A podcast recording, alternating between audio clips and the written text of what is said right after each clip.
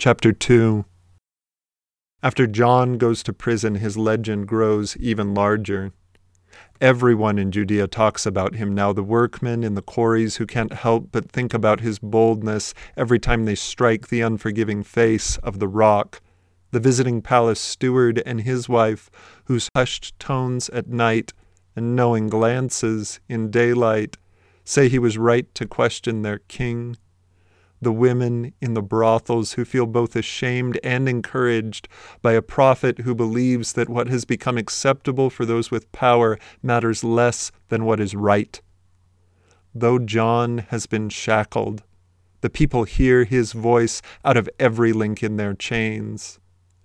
To the north in Galilee, they're also talking about him now in the same towns where to mention John was a sure sign of religious excess a few months ago, his name leaps from lips to lips over shop counters, across public squares, around dinner tables. By being cast into prison, John has gained the same honor they give the prophet Jeremiah here. Only John is alive, potent, and it's impossible to know what God might do with his servant in the next instant. John has captured Galilee's imagination, Paul it taut with long suppressed desires for God's hand to be so close again, for everything they've always proclaimed to believe to be true.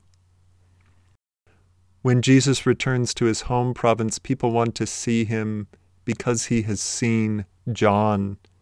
People want to touch him to feel some connection to their captive prophet. And when they hear he was baptized by John's own hands, it's hard for them to contain their excitement. Invitations come from this city and that for Jesus to preach in their congregations.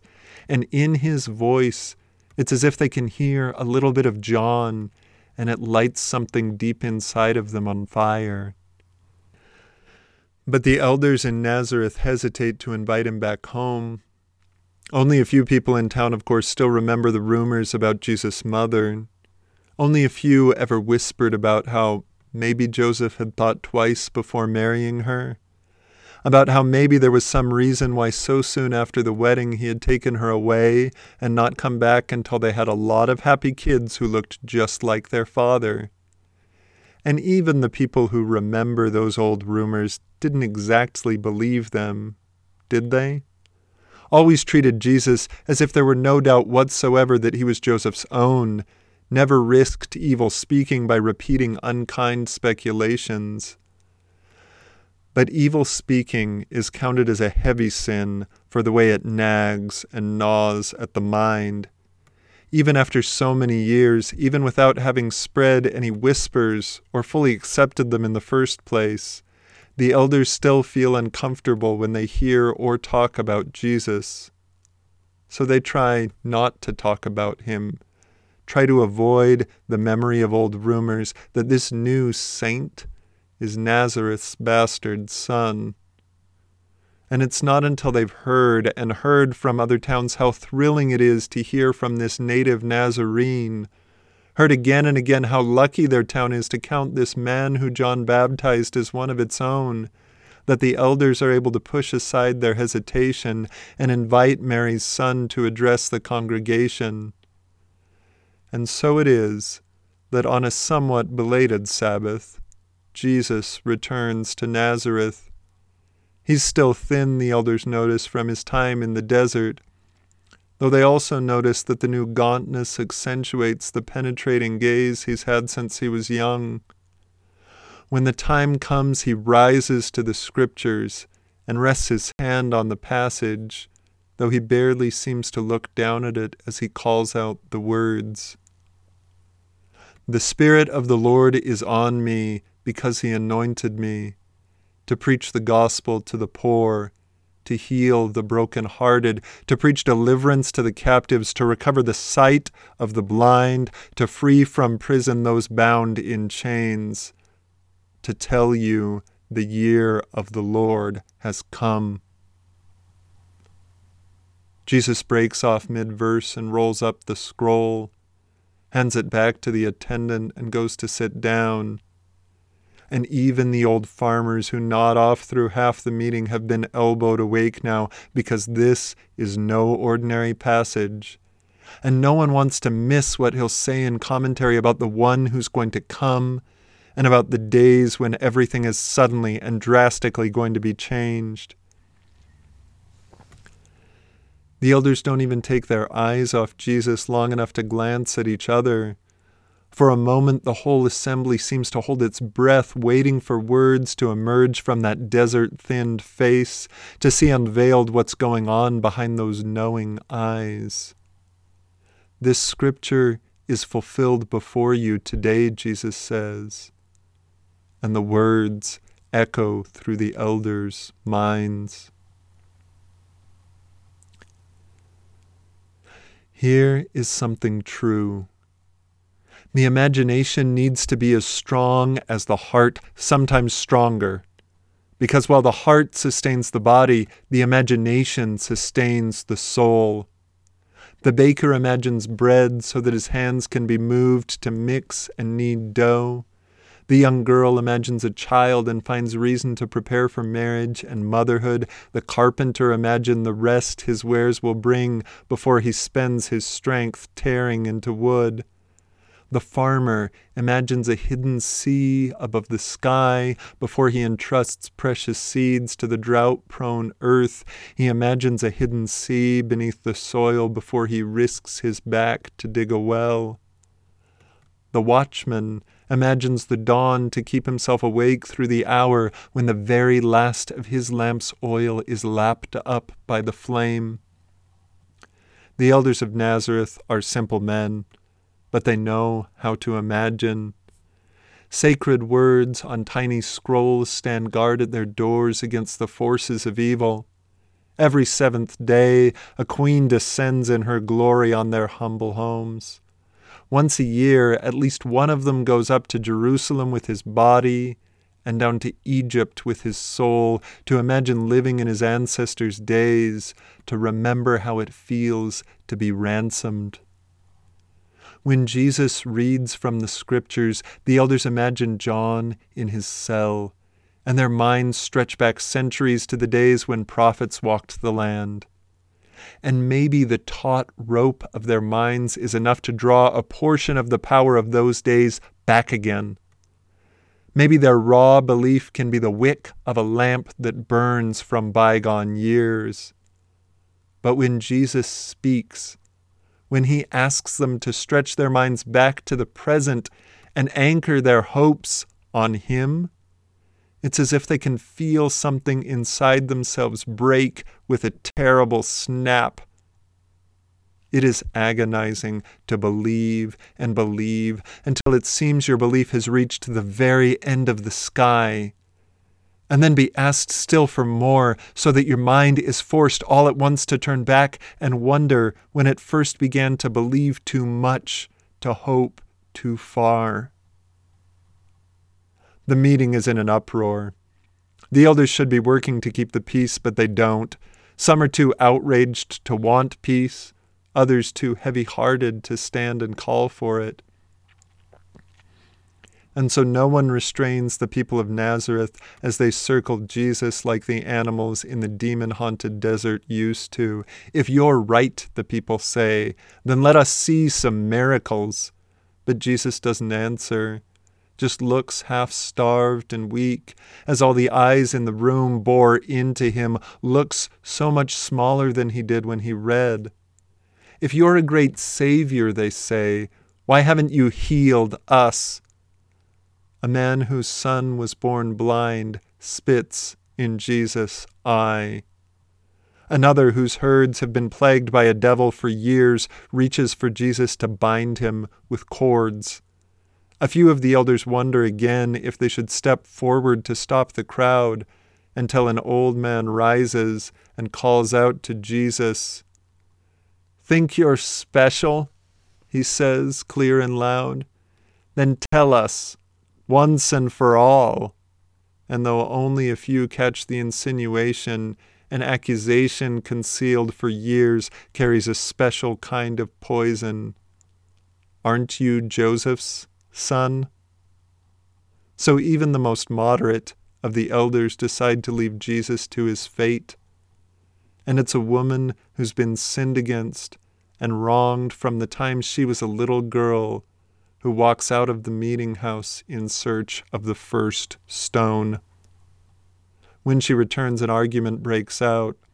Some agree that Jesus, the blasphemer, should meet his death in a hail of rocks, while others say death should find him as he's thrown headlong down the hill. An important question Does justice live in books or in our hearts?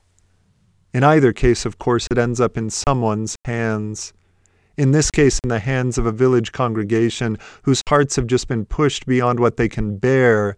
But because these are thoughtful, God fearing people, they pause a moment at the hilltop before taking action so that Jesus can speak from the books in his defense. No prophet is accepted in his own country, he tells them first. And since no miracles happen without shared faith, I can't help you. But when a physician fails, the people of Nazareth aren't willing to assume the patient was to blame. They look for a steep spot to throw Jesus down. Why do you question God? He says next. Weren't there plenty of widows in Israel when he sent Elijah to a foreigner in Zarephath?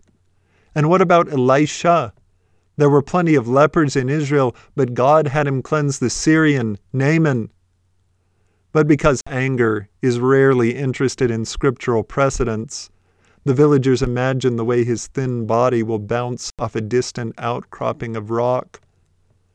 So Jesus stops trying to defend himself and simply walks away.